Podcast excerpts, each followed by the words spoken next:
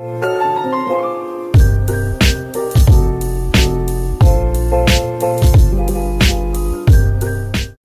tema da mensagem nessa noite é derrubando os altares de Baal. Amém? Cutuca o irmão do seu lado, fala, vai pegar fogo hoje, irmão. Eita, vai mesmo. Amém? Se tiver alguém aí pertinho de você que não tem uma Bíblia, dá uma olhadinha aí. Se tiver, você compartilha da sua Bíblia, para que todos possam acompanhar a leitura da palavra de Deus. Amém?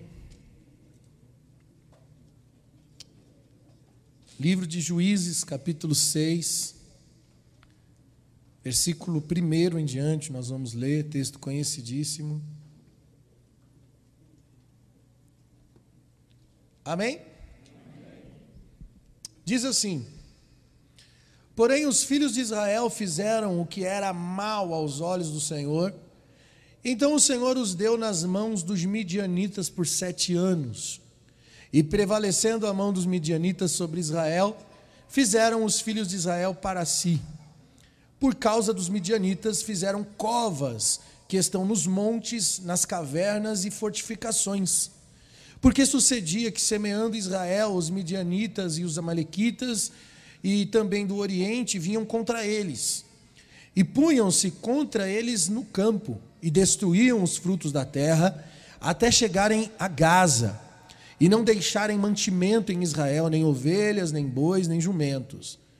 Porque subiam com seus gados, tendas, e vinham como gafanhotos em grande multidão, que não se podia contar, e nem aos seus camelos e entraram na terra para a destruir. Assim Israel empobreceu muito pela presença dos midianitas. Então os filhos de Israel fizeram o quê? O que, que eles fizeram? Quem não vem pelo amor, vem pela. Então os filhos de Israel clamaram ao Senhor. E sucedeu o quê? Clamando os filhos de Israel ao Senhor por causa dos midianitas enviou o Senhor um, enviou um profeta aos filhos de Israel, para que lhes disse, então lhes disse: Assim diz o Senhor Deus de Israel: Do Egito vos fiz subir, vos tirei da casa da servidão, vos livrei das mãos dos egípcios, de todos quanto vos oprimiam, e expulsei diante de vocês, e vos dei a terra, e vos disse: Eu sou o vosso Deus. Não temais aos deuses dos amorreus, em cuja terra habitais. Mas, mas o que? Não destes ouvido a minha voz. Então o anjo do Senhor veio, assentou-se debaixo do carvalho que está em Ofra, que pertencia a Joás, o Abrizita, e Gideão, seu filho, estava ali malhando o trigo no lagar para salvar-se dos midianitas. Então o anjo do Senhor lhe apareceu e lhe disse: O Senhor é contigo, homem valoroso. Mas Gideão respondeu: Ah, Senhor meu, se o Senhor é conosco, por que, que tudo isso nos sobreveio? No que é feito das suas maravilhas que os nossos pais nos contaram, dizendo: Não nos fez o Senhor subir do Egito? Porém, agora o Senhor nos desamparou e nos deu nas mãos dos midianitas. Então o Senhor olhou para ele e disse: Vai nessa tua força e livrarás Israel das mãos dos midianitas. Porventura não te enviei eu? Amém? Amém. Vamos orar. Espírito Santo, nós entregamos o nosso coração uma vez mais na Sua presença. Pai amado, fala conosco, não o que queremos ouvir, mas o que precisamos ouvir. Você tem liberdade, Espírito Santo, para tratar o nosso coração.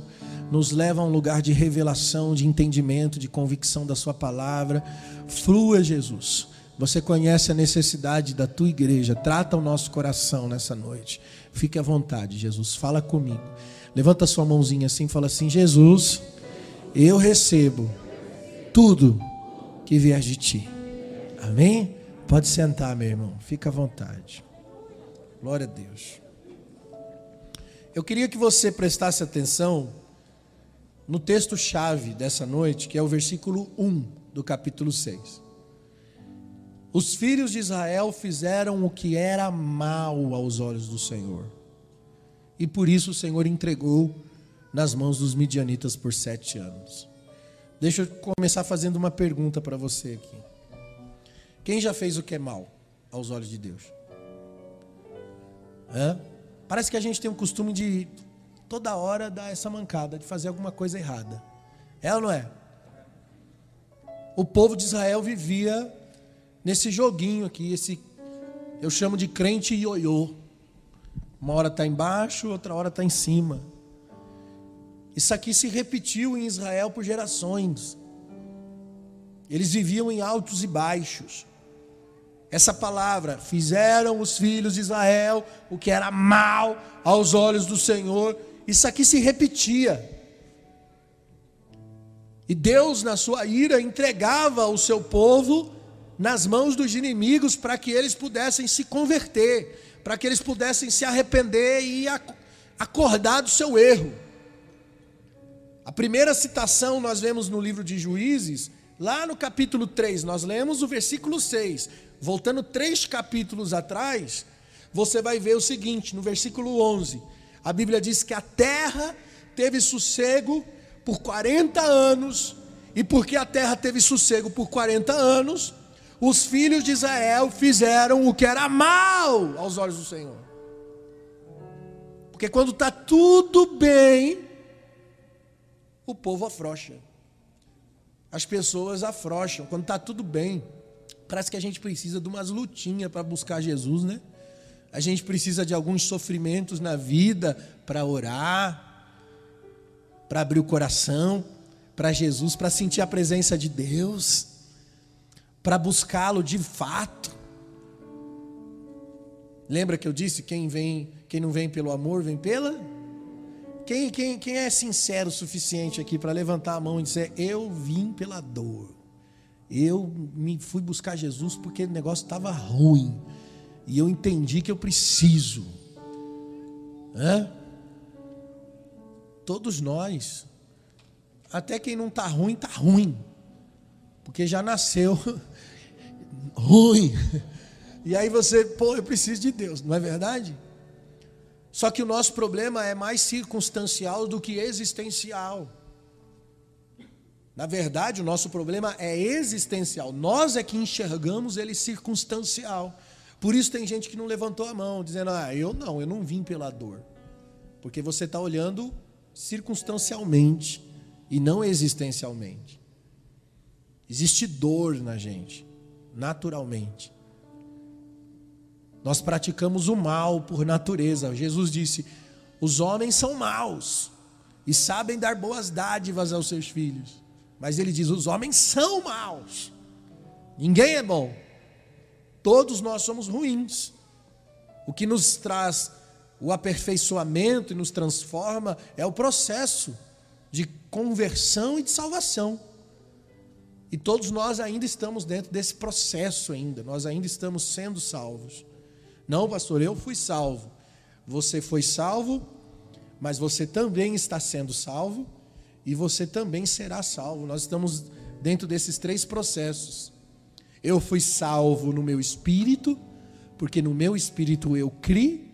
Eu estou sendo salvo na minha alma, porque a minha alma ainda está no processo de transformação, de tratamento. A alma é a fonte dos desejos, vontades. E aqui eu ainda sou, estou sendo tratado. E no corpo eu serei salvo. Um dia eu terei um corpo glorificado. Um dia todos nós teremos um corpo transformado e seremos semelhante a Ele na sua glória. Então nós estamos nesse processo 3D, corpo, alma e espírito. Todos nós estamos no processo. Agora perceba que essa palavra se repetia. Fizeram o que era mal aos olhos do Senhor. Então o Senhor vinha e tratava esse povo Irmãos, Deus entregou o povo de Deus nas mãos de Moabe. E ele serviu o povo por 18 anos nessa primeira citação que eu fiz. Depois no capítulo 4, nós vamos ler aqui no versículo 1 que os filhos de Israel tornaram de novo, segunda vez, a fazer o que era mal aos olhos do Senhor, e por causa disso o Senhor entregou esse povo nas mãos de Jabim, rei de Canaã.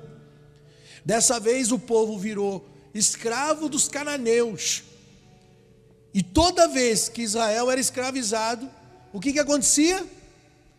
Quando Moisés estava lá no Egito, cuidando das ovelhas, não, no Egito não, no deserto, cuidando das ovelhinhas de, de Jetro.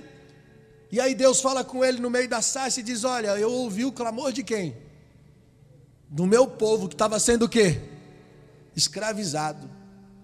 Toda vez que o povo é escravizado, o povo clama. E o Senhor levanta um libertador, como levantou Moisés, como levantou Sansão. E como aqui no capítulo 6, no texto original que nós lemos, está levantando Gideão. Mas sempre que esse libertador morria, o povo retornava ao pecado, eles voltavam novamente a praticar o que era mal. E aí o ciclo começava novamente. Parece a gente, não parece? A gente está na igreja, está vivendo o primeiro amor, daqui a pouco dá uma esfriadinha, né? vem a quarentena, aí o irmão vai, né? dá uma esfriadinha, desvia, e agora a gente voltou com tudo para sair reevangelizar alguns, né? Correr atrás, o irmão está meio desviado, brasa fora do braseiro, vai se apagando. Mas não deveria ser assim. Nós deveríamos ter uma sustentabilidade própria, baseada numa comunhão, numa relação que nós precisamos desenvolver com Deus. A igreja não pode criar pessoas dependentes da igreja, do templo, de pessoas, de lideranças. Nós precisamos ser dependentes de Deus antes de mais nada. E aí no capítulo 6, os filhos de Israel fizeram o que era mal aos olhos do Senhor, e o Senhor entrega o povo nas mãos dos midianitas agora. Israel é humilhado pelos midianitas. Eles invadiam a terra de Israel, roubavam as suas colheitas, roubavam os seus bens, devastavam as suas terras. A Bíblia diz que eles eram como gafanhotos. E o povo de Deus acabava procurando um abrigo em cavernas, eles passavam a ir às montanhas, tentavam sobreviver como dava. A Bíblia diz no versículo 6 que Israel empobreceu por causa dos midianitas. Ele perdeu tudo para o inimigo, suas casas, seus bens, suas comidas. Eles se tornaram miseráveis, sem lar. E mais uma vez a, a Escritura diz que os filhos de Israel clamaram ao Senhor. E todavia o clamor de Israel não foi um clamor de arrependimento. O nosso primeiro clamor nunca é de arrependimento. O nosso primeiro clamor é sempre por causa da opressão. Era um clamor de angústia, por causa da pobreza, por causa das perdas, por causa da insegurança, mas não um clamor de arrependimento. Por isso que desta vez, antes de Deus levantar um libertador, a Bíblia diz que ele levanta um profeta. Qual que é a função do profeta? Alinhar o coração do povo que está desalinhado. Profeta não é para entregar chave de apartamento, de casa própria, não, gente. Enganaram vocês. Enganaram vocês. Profeta é para alinhar, é para dizer para as pessoas o quanto elas estão distantes de Deus. Entende? Então, primeiro vem o profeta, e ele chama a atenção do povo. Ele diz: Olha, assim diz o Senhor, Deus de Israel, que tirou vocês do Egito, que fizeram, que fez você subir da servidão, da casa da servidão, eu vos tirei das mãos dos egípcios, da mão de todos que vos oprimia, vos expulsei diante de vós e vos dei a terra da promessa. Eu disse a vocês: Eu sou o vosso Deus, não temais aos deuses dos amorreus, em cujo a terra habitais. Mas a Bíblia diz: Vocês não deram ouvidos. Sabe o que o Senhor estava dizendo? Vocês não precisam temer a ninguém, vocês deveriam temer a Deus, mas vocês temem os inimigos e não temem a Deus. E desobedeceram a Deus novamente. Esse grande mal que Israel sempre se recaía novamente era o seu pecado. E o seu pecado era que eles se esqueciam do mandamento do Senhor. E só lá no capítulo 10 de Juízes que nós vemos esse povo cair em arrependimento, porque aqui no capítulo 6 eles não estão em arrependimento. É um clamor por causa da opressão. Mas lá no capítulo 10 eles reconhecem, Juízes 10, 10, eles, e, e, os filhos de Israel clamaram ao Senhor, dizendo: Contra ti pecamos, porque deixamos o nosso Deus e servimos os Balaíns. A palavra Balaíns aqui está no plural, que significa todos os deuses falsos. Balaíns, todos os deuses falsos. A palavra Balaim tem a sua raiz na palavra Baal. Deus amava Israel. E por isso ele tinha que deixá-lo nas mãos dos seus inimigos para que eles acordassem. Israel se recusa a admitir a causa da crise que era por causa do seu próprio pecado. E essas pessoas sacrificavam bebês a deuses estranhos por causa da proposta de uma vida melhor, de coisas. Eles se tornaram sensuais, apegados ao prazer. Gente, Deus criou o homem, Gênesis 1, 26, para ser a sua imagem e semelhança, para ter a sua glória e para fazer a sua vontade. Dele, por ele e para ele são todas as coisas. Nós precisamos entender isso se queremos nos aproximar do Senhor. Por isso que Deus deseja algo mais do que arrependimento. Quando há arrependimento, Ele exige uma coisa: derrube os altares de Baal. Porque existem muitos. A palavra do Senhor para Gideão, quando ele levanta esse homem como libertador, Primeiro ele diz o seguinte, Juízes 6, 25, ele diz assim: Toma o boi do teu pai, a saber, o segundo boi de sete anos, e derruba o altar de Baal, que é de teu pai, e corta o poste ídolo, que também é do teu pai. Por que, que Deus faz questão de dizer para Gideão derrubar o altar do pai dele? O que, que ele está nos ensinando? Tudo que você aprendeu com a sua parentela, toda a cultura que vem de berço, eu estou anulando. Destrói a cultura que você aprendeu desde a sua infância. Porque todo homem é falho. E Deus tem um princípio diferente para você, um princípio celestial. Você nasceu na terra, mas você não é da terra. E eu quero te ensinar os princípios do céu. Para isso você vai ter que derrubar os altares do teu pai. Tudo que você ganhou do teu pai como herança, essa natureza caída que você tem, você herdou da sua paternidade. Todos somos filhos de Adão e somos herdeiros da mesma maldição.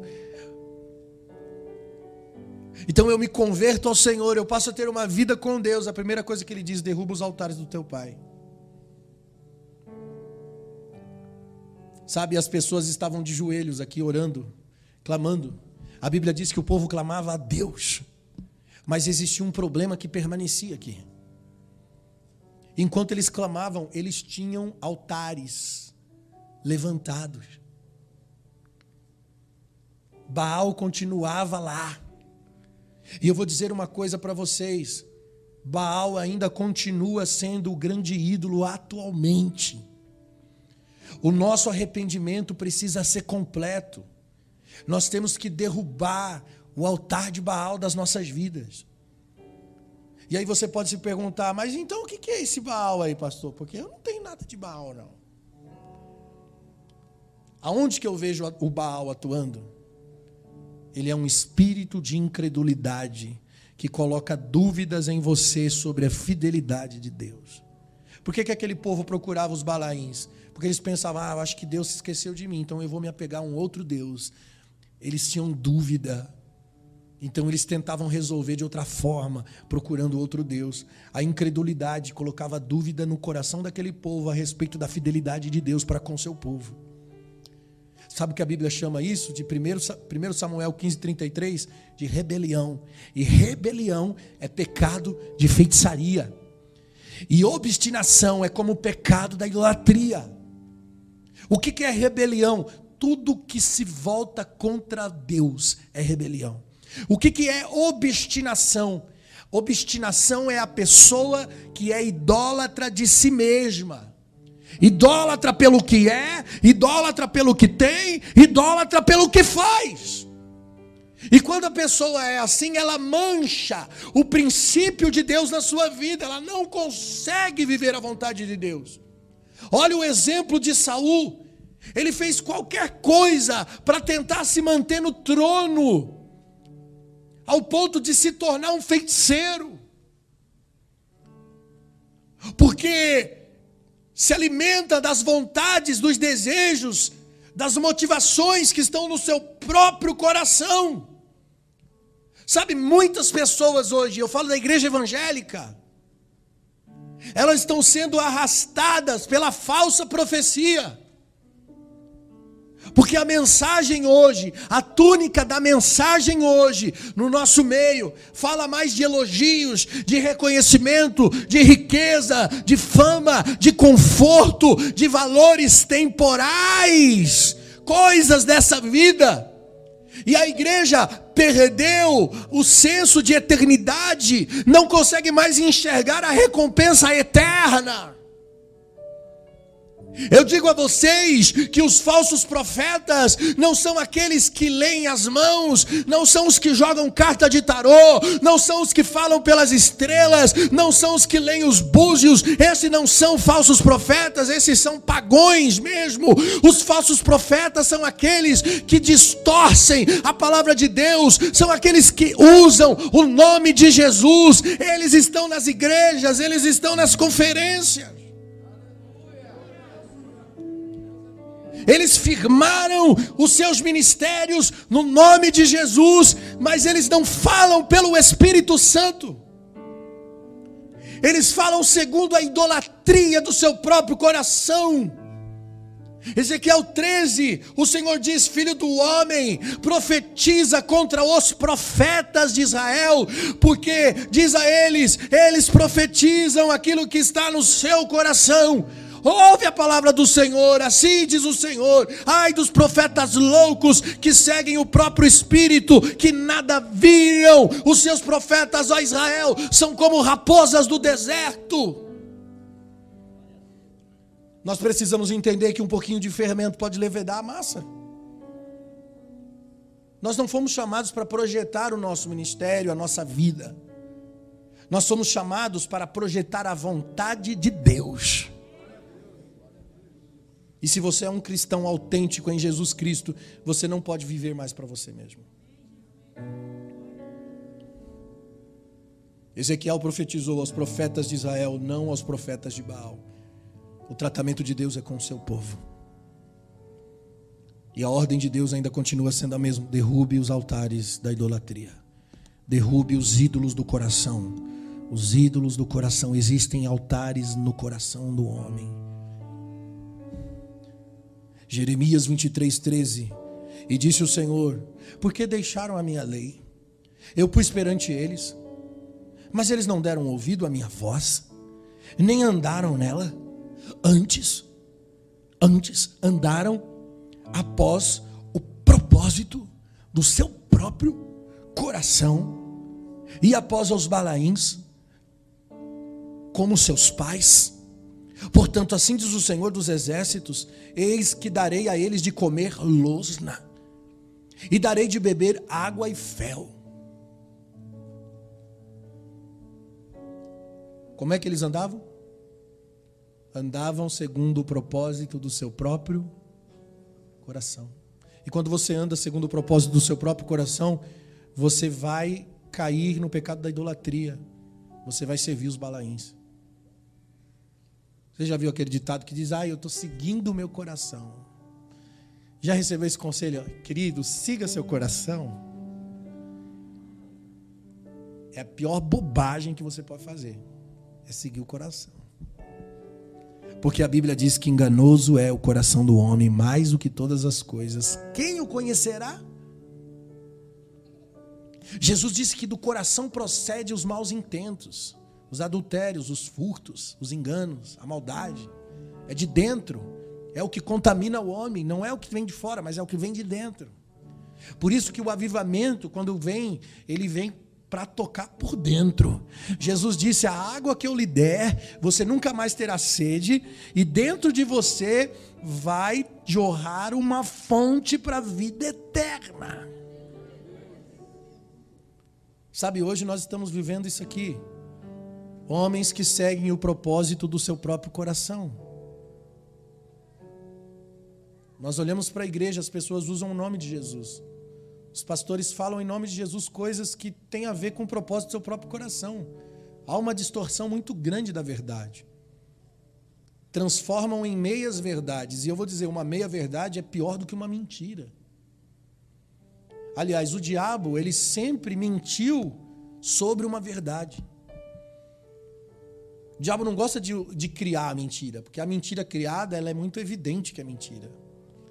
Ele, ele é esperto, por isso que ele é o pai da mentira. A mentira só tem, ela só tem peso quando ela é distorcida de uma raiz de verdade. Desde o início ele distorcia. Quando ele disse para a mulher assim: Olha, se você comer do fruto proibido, você será semelhante a Deus. Ele estava falando a verdade? Ele estava, estava certamente falando a verdade, mas ele estava distorcendo. Porque quando o homem comeu do fruto, ele teve o conhecimento de Deus, ele teve o conhecimento do bem e do mal. O diabo não mentiu, ele só distorceu. Então ele é campeão de distorcer verdades. Isso tem acontecido no nosso meio. Quantas pessoas pegam um texto isolado da Bíblia, irmão? Uma vez, quando eu namorava, eu fui numa, na igreja da namorada. Eu não vou falar qual que igreja que era, eu fui lá para acompanhar. E aí o pastor estava pregando. E eles tiravam três ofertas num culto só. Você já deve ter sabendo qual que é, né? Aí ele pregou lá, no lugar da vergonha, você tem que dar, você tem dupla honra. E aí ele dizia assim: é, meu Deus, meu Pai, você vai dar o dízimo dobrado para ter dupla honra. Sabe o que é isso? Isso é distorcer verdades para manipular. E aí hoje as pessoas estão sendo enganadas por causa dos falsos profetas. Olha o que Deus diz, Jeremias 23, 21. Eu não mandei esses profetas, mas eles foram. Eu não lhes falei, contudo eles profetizam. Mas se eles estivessem no meu conselho, Sabe o que eles teriam feito? Eles teriam feito o meu povo ouvir a minha voz e feito o meu povo voltar do seu mau caminho. A palavra de Deus, quando ela é pregada de forma autêntica, ela é um confronto. Ela sempre vai fazer você voltar, dar a volta, retornar. Não massagear o seu ego com coisas que você gosta de ouvir. Não dizer para você, ai, ai, que culto abençoado hoje, nossa, estou tão feliz, saí do culto tão feliz, porque o cara só falou coisas que você gostaria de ouvir. Irmãos, eu de, eu vim de igreja pentecostal, eu nasci e fui criado em igreja pentecostal. E sabe quando é que o povo pegava fogo, que saía no reteté, que mistério, que o negócio quebrava mesmo, que os irmãos pulavam debaixo das cadeiras assim, faltava plantar bananeira. Quando o pregador dizia coisas egocêntricas. Deus vai te levantar. Aí o cara, pô. Quem te humilhou vai se arrepender. Aí o cara, pô. Pegava fogo sempre quando a mensagem atingia o ego das pessoas, algo que Deus está tentando, pela Sua palavra, destruir no homem, a igreja está aumentando, ampliando esse sentido egocêntrico, egoísta, separado, idólatra. Aí a vida inteira a gente aprendeu a fazer campanha para Deus dar uma porta de emprego, fazer campanha para melhorar de vida, fazer propósito. Eu lembro que tinha uns pastores na época que anunciava na igreja: quem que é empresário? Aí tem empresário aí, vou fazer uma campanha na sua empresa. Você vai prosperar. Eu, pastorzão espertinho da vez, né? Claro, ficar perto dos empresários. dar umas profecias lá. É. Hum, eis que vejo algo. Manter esses caras da grana pertinho da gente. Porque tem dízimo bom. Falsos profetas. Idólatras de si mesmo. São igrejas que têm altares de Baal. E nós precisamos derrubar esses altares porque eles continuam presos na nossa cultura evangélica. Nós precisamos mudar esse sistema urgentemente. Provérbio 8,13 diz que o temor do Senhor é odiar o mal, é odiar a soberba, a arrogância e o caminho da boca perversa. Sabe, irmãos, olhe para a chamada dos homens de Deus na Bíblia. Quando Jesus chama Pedro e André em Mateus 4,18, ele diz o seguinte: siga-me, eu vos farei o quê? O quê? Eu darei a vocês alegria e felicidade? Eu vos tornarei prósperos e ricos? Não é porque que essa é a mensagem de hoje. Não, ele disse: Eu farei de vocês pescadores de homens. Sabe, irmãos, Jesus nunca usou as bênçãos e nem os benefícios do reino para seduzir ou incentivar as pessoas a seguirem Ele. Não existe na Bíblia nenhuma promessa de realização pessoal ou de sucesso pessoal. Apenas uma promessa de tornar você servo de Deus, a imagem e a semelhança de Jesus. Porque o propósito de Deus não é individual, o propósito de Deus é coletivo. O que Deus tem conosco tem a ver com uma com um propósito coletivo, não tem a ver com a sua centralidade. Tiago e João, em Marcos 10, 39, eles foram falar com Jesus sobre, tipo assim: Senhor, naquele grande dia da Sua glória, eu e meu irmão aqui, Tiago e João, nós queremos sentar do teu lado, queremos um melhor lugar na mesa, um à direita e o outro à esquerda. O que, que Jesus falou para esses caras? Ele disse: Nananina, não. Mas uma coisa eu garanto: vocês vão beber do mesmo cálice que eu. E que cálice é esse? O cálice do sofrimento. Esse cálice tem nome, se chama a cruz. Sabe, ainda hoje as pessoas querem servir Jesus, mas no fundo o que elas querem é promover os seus ministérios pessoais. A maioria não está nem aí para a vontade de Deus. A maioria quer promover a sua vida pessoal, seu ministério pessoal, sua particularidade. Eu vou para a igreja porque eu tenho um, um propósito. As pessoas são descontentes. E pessoas descontentes são arrasadas, arrastadas, aliás, pela cobiça. O contentamento e a cobiça são forças opostas. O contentamento me afasta da idolatria e ela me leva para perto de Deus, mas já a cobiça me distancia de Deus e me leva para os altares da idolatria.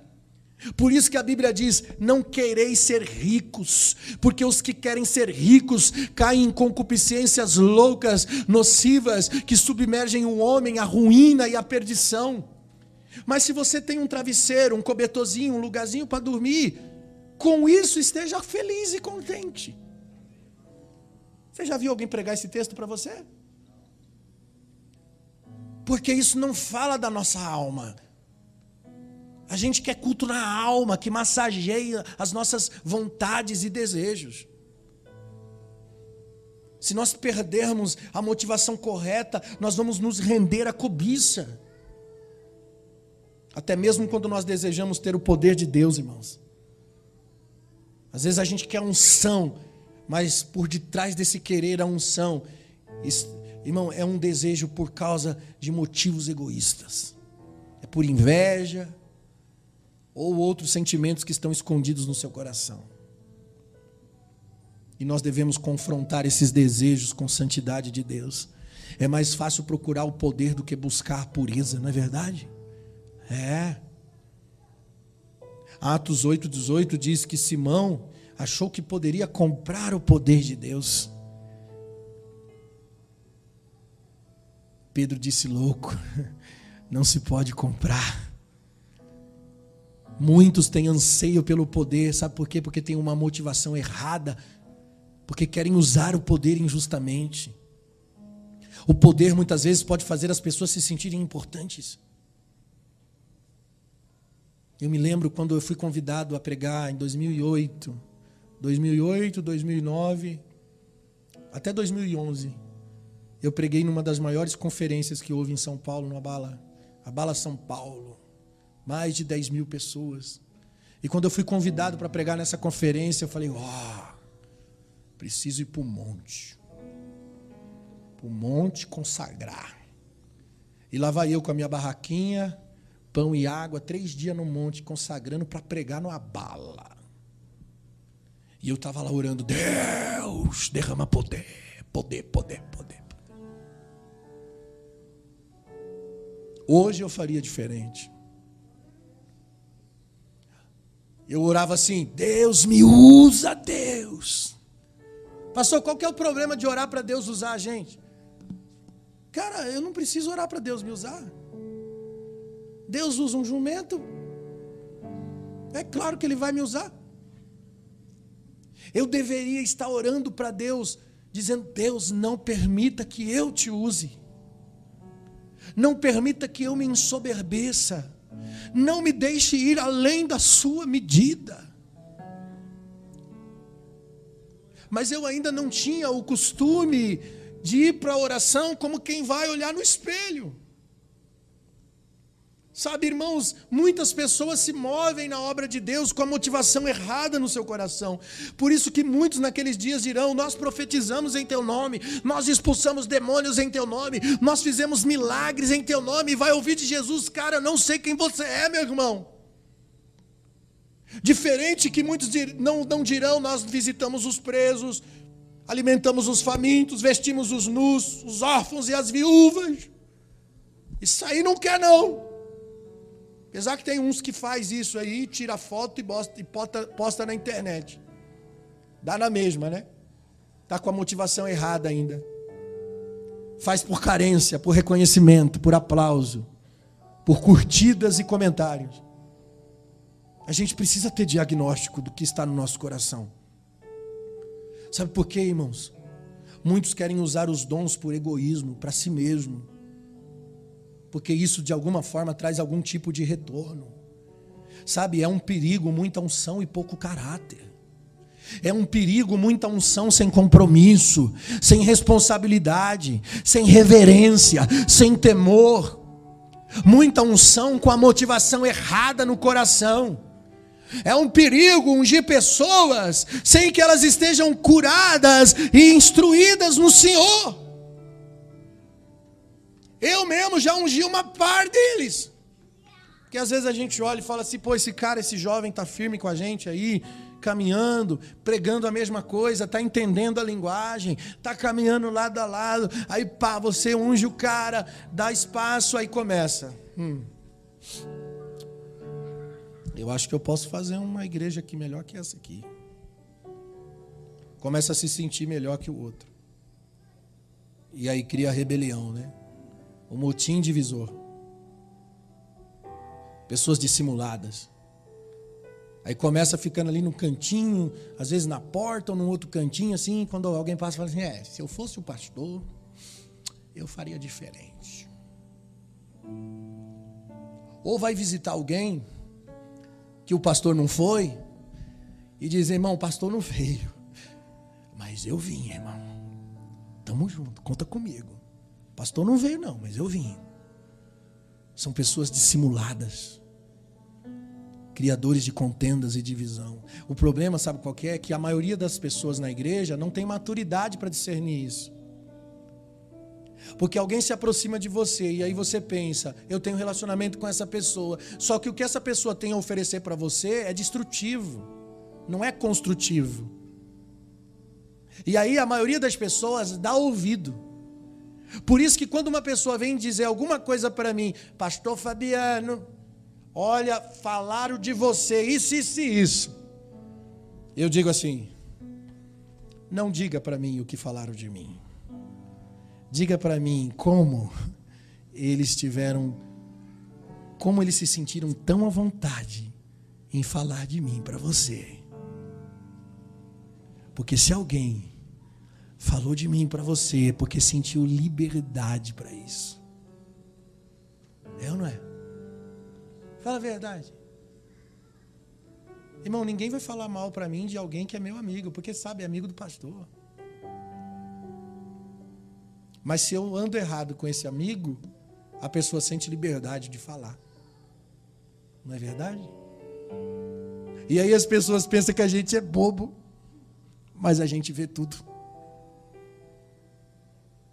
Eu estou dando diagnóstico para você saber construir ambientes relacionais na igreja, na família, no trabalho. Nós não podemos ser esse tipo de pessoa. Sabe, irmãos? É muito perigoso viver desse jeito. Nós precisamos medir as motivações que estão dentro do nosso coração, cara. E eu falo de mim, eu não sou bom, eu não sou perfeito. Sou cheio de defeitos. Deus vem me tratando, sabe? Do ano passado para cá, o Senhor veio me tratando porque a gente pregando fora, viajando para vários lugares aí, a gente corre o risco de, de, se tornar seletivo. É verdade. Tem dia que eu vou numa igreja pequenininha, na periferia. Eu sei que lá não vou vender muita camiseta, não vou ganhar uma oferta boa, mas eu vou por amor. Mas tem dia que eu estou num lugar, uma igrejona, cara, abençoada, que eu vendo os mil reais de camiseta e ainda ganho uma oferta abençoada. Tem lugares que a gente vai que o povo bota a gente num hotel cinco estrelas, tem café da manhã, almoço, janta assim, do melhor restaurante da cidade. O ano passado eu fui para uma agenda em Ilhéus, colocou eu e minha esposa num resort. Três dias num resort, com tudo pago. Irmão, pensa naquela carne de, de sol. Pensa naquela carne de sol, meu irmão. Hum, eu vou babar no microfone aqui. Pensa nos trem de tapioca que os caras fazem lá. É torta de tapioca, é pudim de tapioca. Ô oh, Jesus. Eu falei, eu vou, eu vou, vou morar na Bahia coisa gostosa, piscina, hotel gostoso, três dias namorando, lua de mel. Aí esses dias eu falei para minha esposa, eu falei, amor, Deus, bem que Deus tinha que preparar uma agenda daquela de novo, né? Falei para ô oh, Jesus. Aí, na semana seguinte, que foi semana passada, um pastor me ligou. Um pastor me ligou e falou: ah, Nós vamos fazer uma conferência com líderes em Caldas Novas, lá no resort vários pastores e tal, e me convidou para pregar cinco dias lá. Tudo pago. Aí eu falei, Deus é fiel. Mas eu fui confrontado, irmãos. Porque no meu coração estava assim: ah, não vou pregar naquela igreja lá, não. Tem convite todo dia, eu posso selecionar agora onde eu vou posso escolher onde eu vou, porque eu tenho que ver o que é melhor para mim, né? Sabe o que é isso? Idolatria. Altares de Baal no meu coração. Porque eu estou vendo o que é melhor para mim. Eu estou pensando em quem? Em mim. Não no propósito de Deus. Quando a gente deveria orar e dizer, Deus, aonde o Senhor quer que eu vá ministrar? Me direciona, qual o lugar que o Senhor quer que eu esteja para ser uma voz profética do Senhor. A gente perde todo o senso missional e começa a viver, sabe? Para nós mesmos. Conhecendo a verdade, falando da verdade, e muitas vezes sem a vida da verdade. E a verdade só é verdade quando ela é praticada. Mesmo que eu pregue a verdade, se essa verdade não é uma verdade em mim, para Deus eu sou uma farsa. Entende? Então nós precisamos todos os dias ir para a oração onde tem um espelho que reflete o seu coração. Para não nos perder do propósito original de Deus para nós. Olha o exemplo de Uzias na Bíblia. Depois você lê na sua casa, segundo Crônicas 26. Eu vou resumir a vida desse homem. Esse homem foi um rei de muitas obras. Só que ele não teve caráter. Ele reinou 55 anos em Jerusalém. A Bíblia diz no versículo 4 que enquanto ele buscou ao Senhor Deus, Deus o fez prosperar. Olha só o que ele fez: ele destruiu as cidades inimigas, quebrou os muros das cidades inimigas, ele edificou torres e portas, ele cavou muitos poços, ele tinha muito gado, ele tinha um grande exército, só os homens de guerra contavam 307.500 homens de guerra. Ele fabricou armas, ele criou máquinas de guerra. E ele ficou famoso por criar máquinas de guerra. Só que o versículo 16 de 2 Crônica 26 diz que havendo-se fortificado, havendo-se fortificado, exaltou-se no seu coração até se corromper e foi infiel ao Senhor, porque entrou no templo para queimar incenso no altar. Se tornou idólatra. Agora, como que pode um homem tão inteligente, trabalhador, ousado, criativo, que tinha a bênção de Deus, se corromper desse jeito? A resposta é: orgulho, cobiça, é saber sem amor. O saber sem o amor é perigoso. 1 Coríntios 8:1 Paulo diz que a ciência, o conhecimento incha, mas é o amor que edifica. E se alguém cuida saber alguma coisa, se alguém acha que sabe alguma coisa, a Bíblia diz que ainda não sabe como convém saber, mas alguém que ama Deus, esse é conhecido dele. Pessoas que pensam que sabe, hum, não sabe como convém saber. O conhecimento incha. O amor edifica. Sabe o que aconteceu com Uzias? Se tornou leproso. Foi excluído da casa de Deus. Perdeu o seu ministério. Sabe, não é o diabo que destrói o orgulhoso não é o diabo que derruba uma pessoa orgulhosa, mas é o próprio Deus que abate ao soberbo. 1 Pedro 5,5 a Bíblia diz: revestivos de humildade, porque Deus resiste aos soberbos e dá graça aos humildes. A soberba tem um pai, o orgulho tem um pai. Você já leu sobre a queda de Satanás? Antes de ser Satanás, ele era anjo. Ezequiel 28, 16 diz: Na multiplicação do seu comércio, encheu o teu interior de violência, pecaste contra Deus e por isso lancei-te profanado do monte de Deus e te fiz perecer, ó querubim cobridor, do meio das pedras afogueadas. Elevou-se o seu coração por causa da sua formosura, corrompeu a sua sabedoria por causa do seu resplendor. Então te lancei por terra e te coloquei diante dos reis. O diabo é o pai do orgulho. E se o diabo é o pai do orgulho, Jesus é o pai da humildade. Por isso, Paulo escreve em Filipenses 2,5: de sorte que haja em vós o mesmo sentimento que houve em Cristo Jesus, que sendo Deus, não teve a forma de Deus e nem a usurpação de querer ser igual a Deus, mas esvaziou-se a si mesmo, tomou a forma de servo, fazendo-se semelhante a homens, achado na forma humana, aleluia, foi obediente até a morte e a morte de cruz, por isso isso que Deus o exaltou. Quem quer ser exaltado aqui, irmão? Mensagem motivacional. Quer ser exaltado por Deus? Então olha para isso aqui. Deus o exaltou, porque antes ele se esvaziou, porque antes ele assumiu a forma de servo, porque antes ele se colocou numa posição de servo.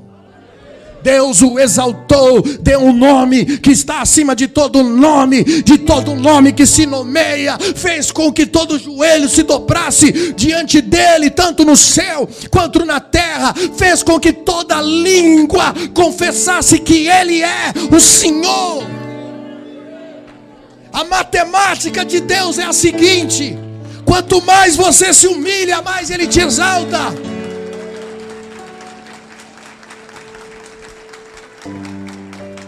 Na matemática de Deus, o servo é que governa, o forte, o fraco é que é forte, o pobre é que é rico, o que chora é o que está alegre. A matemática de Deus é invertida.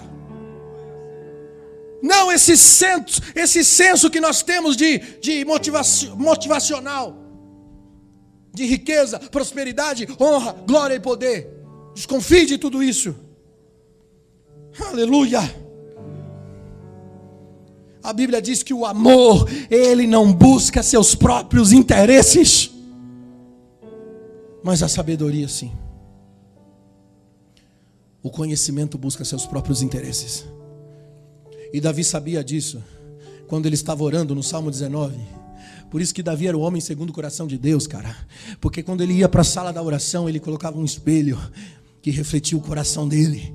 Olha o que ele diz no Salmo 19, versículo 13: ele diz: Senhor, guarda-me da soberba, para que não se assenhorie de mim, para que eu seja sincero, para que eu fique limpo, sem transgressão. Ele dizia: Deus, não me deixa ser soberbo. Sabe, irmãos, o maior problema de Deus não é o diabo, somos nós é a nossa cobiça, é o nosso orgulho. O diabo foi vencido na cruz. O desafio de Deus agora é quebrar o orgulho do seu coração. Olha o que Tiago diz em 4, capítulo 4, versículo 1 de Tiago, ele diz: "De onde vêm as guerras e as pelejas entre vocês? Porventura não vem a saber dos vossos deleites, dos vossos membros que guerreiam por isso vocês cobiçam e nada têm, vocês matam e sois invejosos, vocês nada podeis alcançar, combateis, guerreais e nada tendes, porque vocês pedis e pediu e não recebeu, porque pediu mal, pediu para gastar no próprio deleite. Idolatria é você viver para si mesmo. Eu disse aqui que a raiz da idolatria não é o ídolo, não é a imagem escultural, é o homem viver para si mesmo. Paulo diz: vocês são inimigos da cruz, porque fizeram do ventre de vocês o Deus de vocês, porque vocês estão em busca de coisas terrenas. Agora diz para mim se nós, como igreja evangélica, estamos certos ou errados. Ei, pastor Fabiano, eu não gosto da sua pregação porque você fica falando mal das outras igrejas. Eu não estou falando mal de igreja nenhuma, estou pregando a Bíblia. Está aqui, lê a sua. Acompanha com a sua e me desculpa se você está acostumado somente a ouvir um cidadão falar com o microfone nas mãos. Aí você pega o que ouve. E acha que a mensagem é a sua salvação. A salvação é o fim. Nós estamos no processo. No processo tem que consertar, tem que corrigir, tem que santificar. Eu não posso pular para o fim. Tem que passar pelo processo. Mas tem gente que gosta de ir na igreja e pregar só: Deus é bom, Deus é fiel.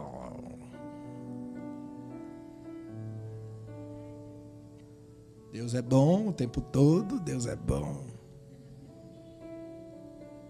Deus odeia o pecado, mas Ele ama o pecador. A gente gosta de dizer isso, né? Só para ficar bonito, assim, para ficar, ah, uau, graças a Deus, né? Deus ama o pecador, então tô, sou amado por Deus. Só que a Bíblia diz que Deus odeia o pecador também. Essa frase está fora. E aí?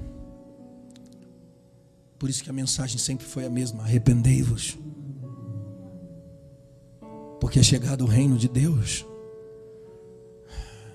Maior, as maiores contendas que existem em nosso meio é por causa dos prazeres, é por causa das cobiças que nós almejamos. Faz uma autoanálise aí. Você tem treta com alguém? Quem tem treta com pessoas aí? Ninguém? Tá tudo suave aí, não tem uma treta nenhuma aí. Faz uma autoanálise aí da treta. Perceba se não tem a ver com, com os desejos, com as vontades, com os caprichos, se não tem orgulho no meio. Porque você não quer ceder. Não, eu estou certo, pastor. Tá sim, porque tem um altar aí no seu coração. Tem um ídolo aí gritando. Jesus foi ovelha muda no matadouro. Sabe o que me chama a atenção em Marcos 15? Jesus humilha uma mulher Cara, quando eu li isso aqui pela primeira vez, eu falei, cara, por que, que Jesus agiu assim? Eu fiquei pensando. Aliás, se você observar o comportamento de Jesus na Bíblia, você vai perceber que Jesus é um cara grosso. Não é?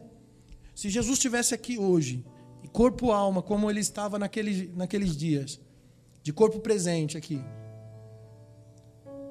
Irmão, dificilmente ia dar certo a igreja. As pessoas. Você pode ver que a igreja de Jesus tinha 500, depois caiu para 70, depois de 70, os 70 também foram embora, ficou os 12, e dos 12 ainda tinha um, um, um traidor no meio. Você viu que a igreja de Jesus foi esvaziando? Por quê? Porque Jesus ele é o único que consegue olhar para mim, para você e enxergar o coração. Aí o fariseu chegava perto de Jesus e dizia: o cara chegava bonzinho, ô mestre, rabi, chegava para tentar ficar do lado de Jesus. Aí Jesus olhava para o cara e dizia assim: hipócrita, raça de víbora. Aí afastava. Por que, que os fariseus viraram inimigo de Jesus? Porque Jesus usava tais palavras como hipócrita, sepulcros caiados. Jesus humilhava os caras. E por que, que ele fazia isso? Porque ele enxergava a motivação do coração. Como seria se nós conseguíssemos olhar um para o outro e enxergar o, o coração? Já pensou? Hã? Se a gente conseguisse ouvir o coração do outro, não ia ter falsidade no nosso meio. O negócio ia ser muita treta, não ia, não, irmão? Só que com Jesus era assim, gente. Aí ele olha uma mulher pecadora, uma mulher que tem uma filha que está endemoniada. Depois você lê lá Mateus 15, 21. Deixa eu ver aqui. Versículo 23, ó. Essa mulher foi até Jesus dizendo: Tem misericórdia de mim, porque a minha filha está miseravelmente endemoniada. E Jesus não respondeu nenhuma palavra. Aí os discípulos chegaram ao pé de Jesus e rogaram: Ô mestre, é, a mulher está aí tentando falar com o senhor, você não vai falar nada com ela, não? O senhor não vai despedir ela, não vai fazer um milagre, não vai curar ela? E aí? Jesus não responde, a mulher falando e Jesus quieto, andando, seguindo como se ela não estivesse lá. Jesus ignora a mulher. Aí tem uma hora que ele, não, ele cansa e diz assim: Ó oh, minha filha, eu não posso fazer nada pela senhora, porque o que eu tenho é para os filhos, você não é filha. E eu não posso dar o que é dos filhos para os cachorrinhos. Cara, mano, que humilhação, velho. Não, tenta se colocar no lugar dessa mulher. Você está lá pedindo ajuda de Jesus e ele chama você de cachorrinho. Não posso dar para você, porque para mim você é só um cachorrinho. Tá ligado? Aí eu fiquei pensando, por que, que Jesus agiu dessa forma? Porque Jesus estava tratando o orgulho daquela mulher. A maior barreira que nós temos para receber algo é o orgulho. Por isso que antes Deus vai resistir ao soberbo para que o orgulho dele desapareça. Em muitas situações, irmãos, nós poderíamos tratar de forma diferente, se nós tivéssemos posturas diferentes, mas ao invés de nós nos humilharmos, nós nos justificamos. Queremos mostrar o porquê, não, é só por causa disso. Não, eu não sou ruim. O problema é que aconteceu isso, isso e isso, a culpa é do outro. Aí nada se resolve na nossa vida, porque o tempo inteiro nós estamos tentando nos justificar. O orgulho é um depósito de feridas.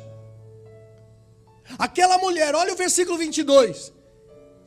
A Bíblia diz que o filho daque, a filha daquela mulher é que estava endemoniada. Mas é como é que ela chama Jesus?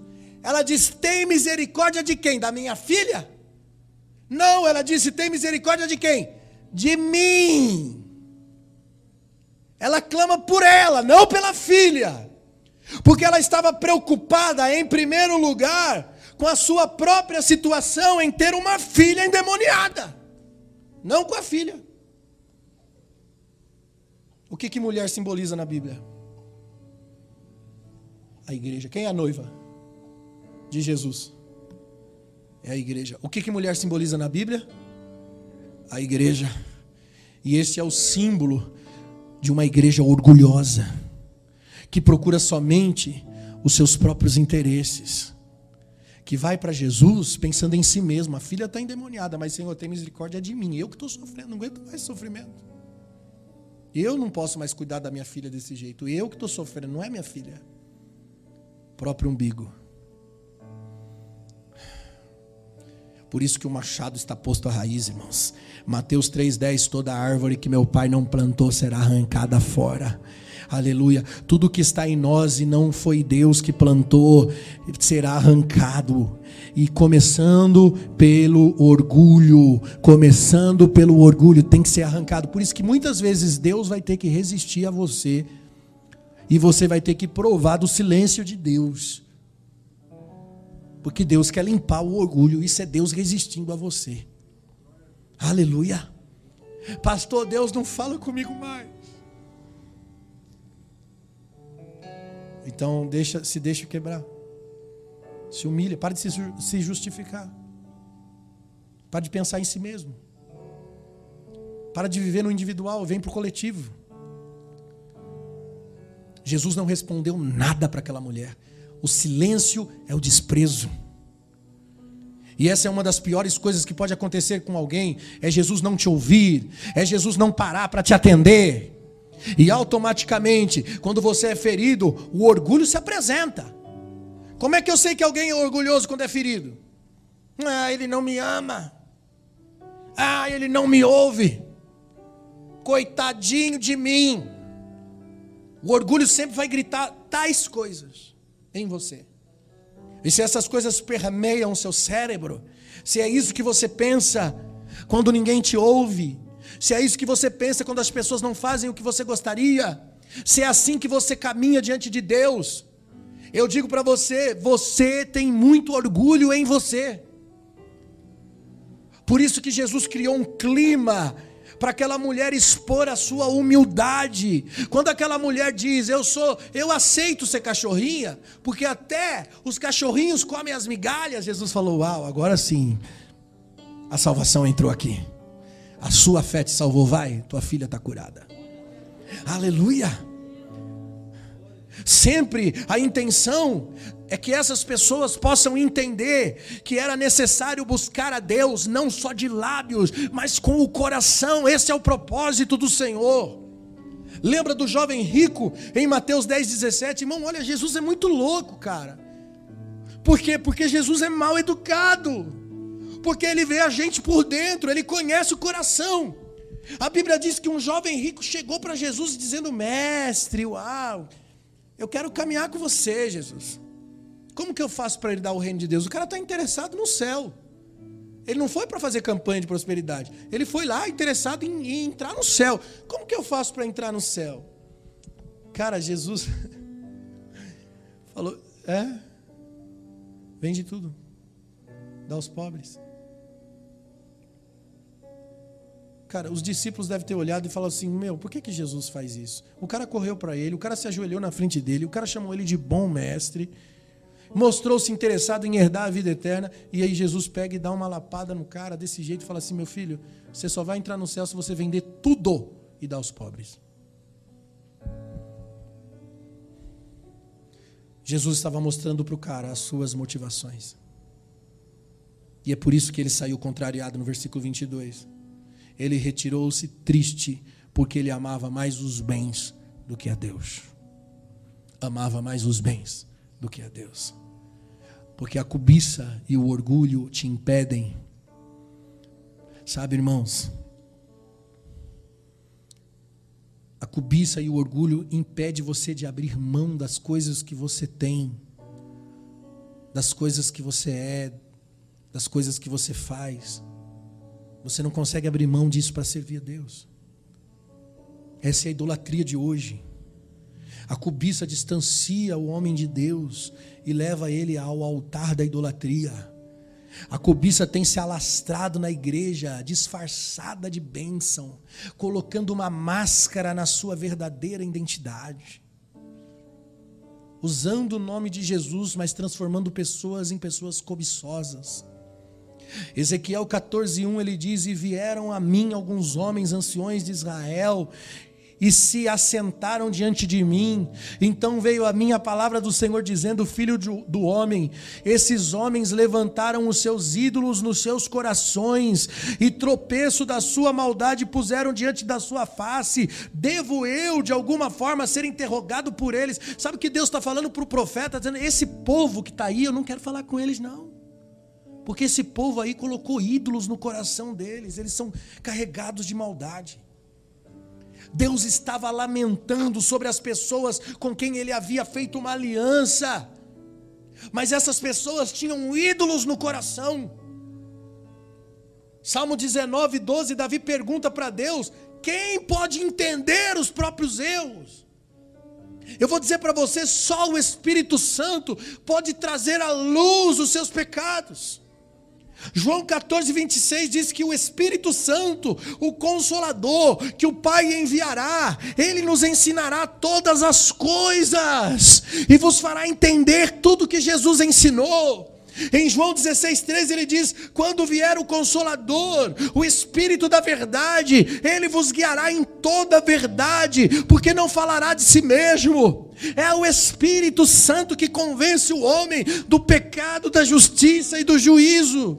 É Ele que faz jorrar uma fonte no nosso interior, que muda o nosso coração caído, que transforma as nossas motivações erradas. Olha o texto de Ezequiel. Deus não disse a eles que eles haviam colocado um ídolo na sala de estar, nem no quintal, nem na cozinha. O ídolo estava no coração. Essa é a idolatria de hoje. O ídolo está no coração. Precisamos de derrubar, destruir esses altares. É tempo dos libertadores. E a palavra de Deus para nós, atalaias, é: pega o boi do teu pai e derruba os altares do teu pai. Tudo que você aprendeu com os seus pais, com a geração passada, vai derrubar. Começa destruindo a cultura que vocês aprenderam. para que Deus possa se manifestar sobre a gente, irmãos. Chega desse evangelho, o evangeliquez,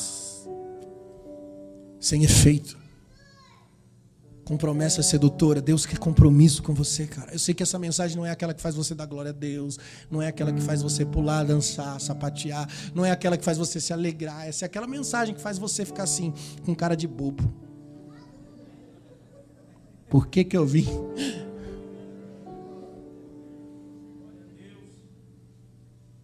E eu não me preocupo mais se as pessoas vão pular, dançar, se elas vão gritar glória a Deus, se elas vão dar, bater palma. Não estou mais nem aí para isso. Tinha um tempo que a gente gostava disso. Infelizmente, isso também é um tipo de idolatria. A gente se prepara para pregar, mas normalmente o pregador está mais preocupado em, em satisfazer o ego dele com a boa mensagem. Então ele diz: Eu vou lá quebrar tudo, porque depois vai ter foto depois vai ter aplauso, depois vai ter reconhecimento, vai agora vou traduzir para os dias de hoje, né? Vai ter like na internet, minha conta do Instagram vai crescer. As pessoas vão vou ganhar seguidores. Tem que agradar. E aí o cara se prepara para pregar, E aí ele vem aqui para tentar tocar na alma das pessoas, porque ele quer dizer aquilo que as pessoas querem ouvir, porque isso agrada. Dá ibope. Pode ver os vídeos que estouram na internet aí, irmão. São pessoas que pregam um, um evangelho é, motivacional. O tipo evangelho coach, que só diz coisas que as pessoas querem ouvir que diz que Jesus é o centro de Deus, mas o homem é o centro de Jesus. o homem é o homem, é o cara.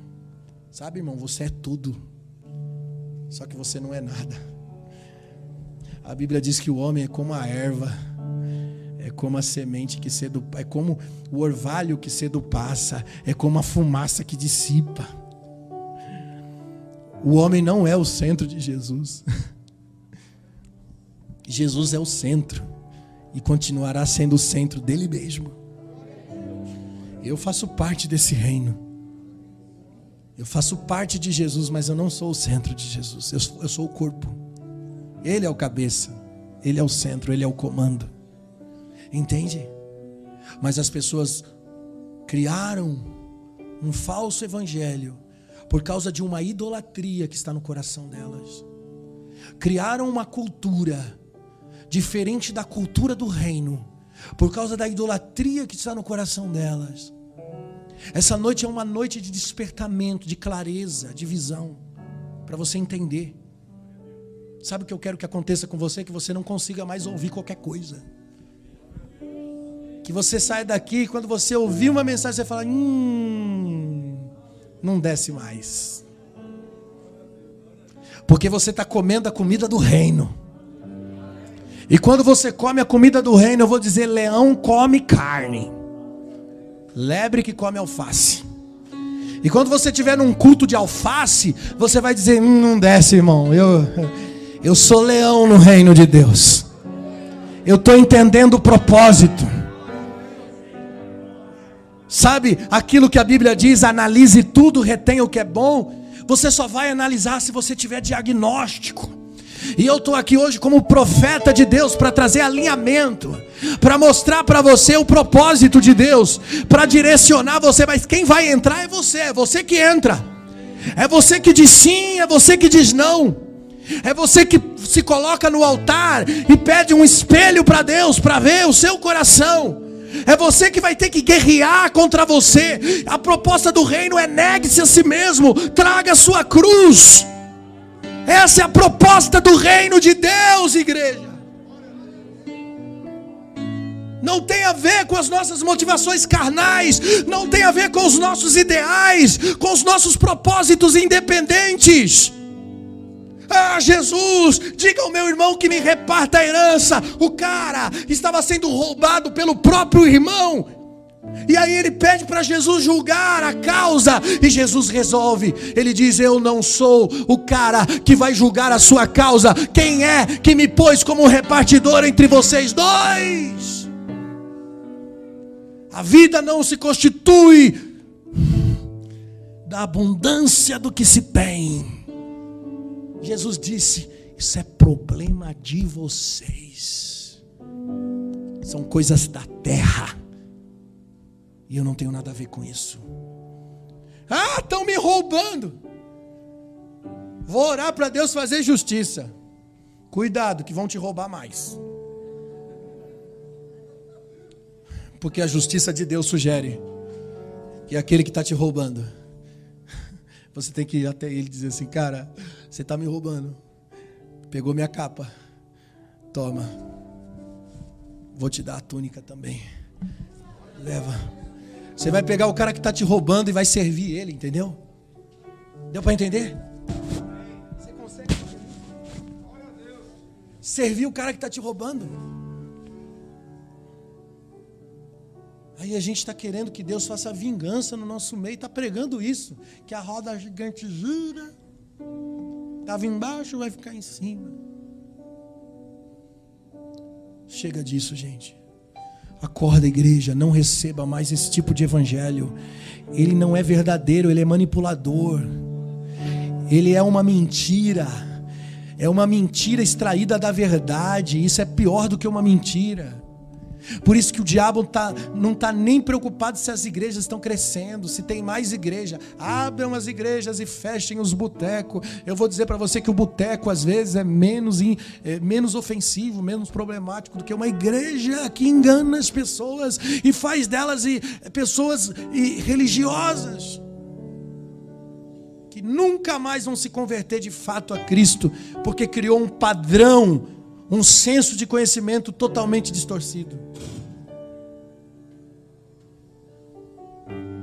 Tem gente que se entrar nessa porta aqui vai dizer: "Credo! Olha esse pastor, cabeludo, calça rasgada, irmão. Que tem decência?" Porque na presença do juiz da terra você entra de gravata. Tem que ter reverência diante de Deus. Só que o meu Deus não é igual ao juiz da terra, porque o juiz da terra vê a aparência, o juiz do céu vê o coração. Eu tenho que me preocupar, é entrar na presença dele com o meu coração limpo. Quem subirá no Monte Santo do Senhor? Quem está de gravata eterno? Não Aquele que tem mãos limpas e coração puro, fala de uma vida com Deus, de uma vida lavada, de uma vida purificada. É! Fica de pé comigo. Recalabashuriandarabashai. Recalabashuriandaramashai. É uma noite de limpeza. Uh! Derrubem os altares da idolatria, os altares do orgulho. Vá para o espelho, irmãos. Vá para a oração onde há um espelho. Se veja, por favor. Se veja. Rogo perante Deus que vocês ofereçam a vida de vocês como sacrifício vivo. É.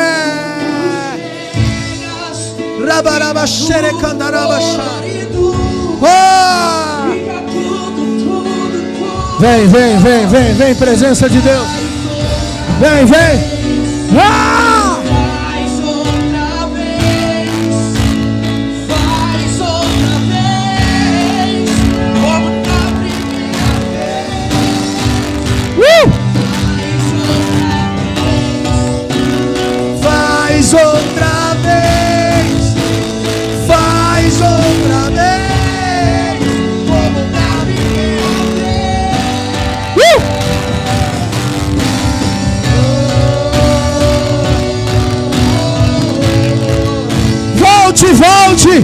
Volte, à presença, volte à plenitude de Deus, morra para Ele.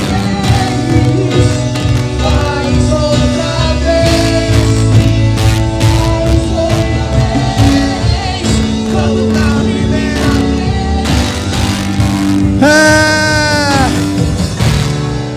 Era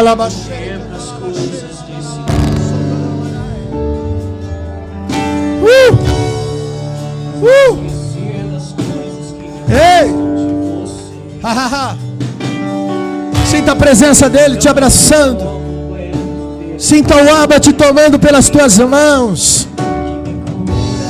Ei, ele diz: Eu te ajudo.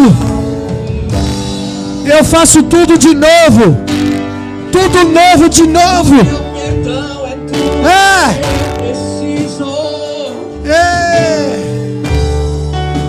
a minha alma, restaura o meu sorriso.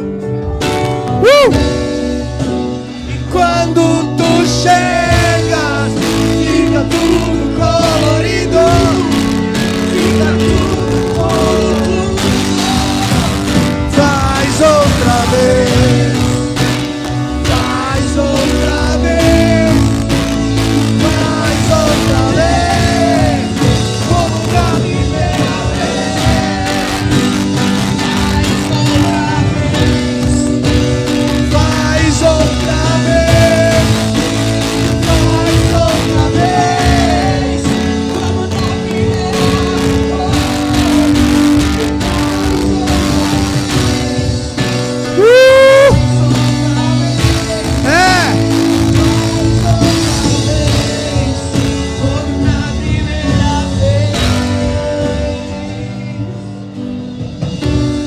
Coloque a mão no seu coração, irmãos. Ah. Urabachei, cantarabachai. Diz Deus, limpa meu coração. Me ajuda, Senhor. Limpa meu coração da mentira. Limpa meu coração, Senhor, da prostituição, da lascívia, da prostituição. Limpa meu coração do adultério, Pai. Limpa, limpa meu coração das vaidades dessa vida. Oh, Jesus. Me cura, Pai. Eu entendi, Senhor, que o meu problema é o coração. É aqui dentro que eu preciso de transformação, Pai. As minhas fraquezas só estão latentes porque eu reconheço que estou distante de Ti.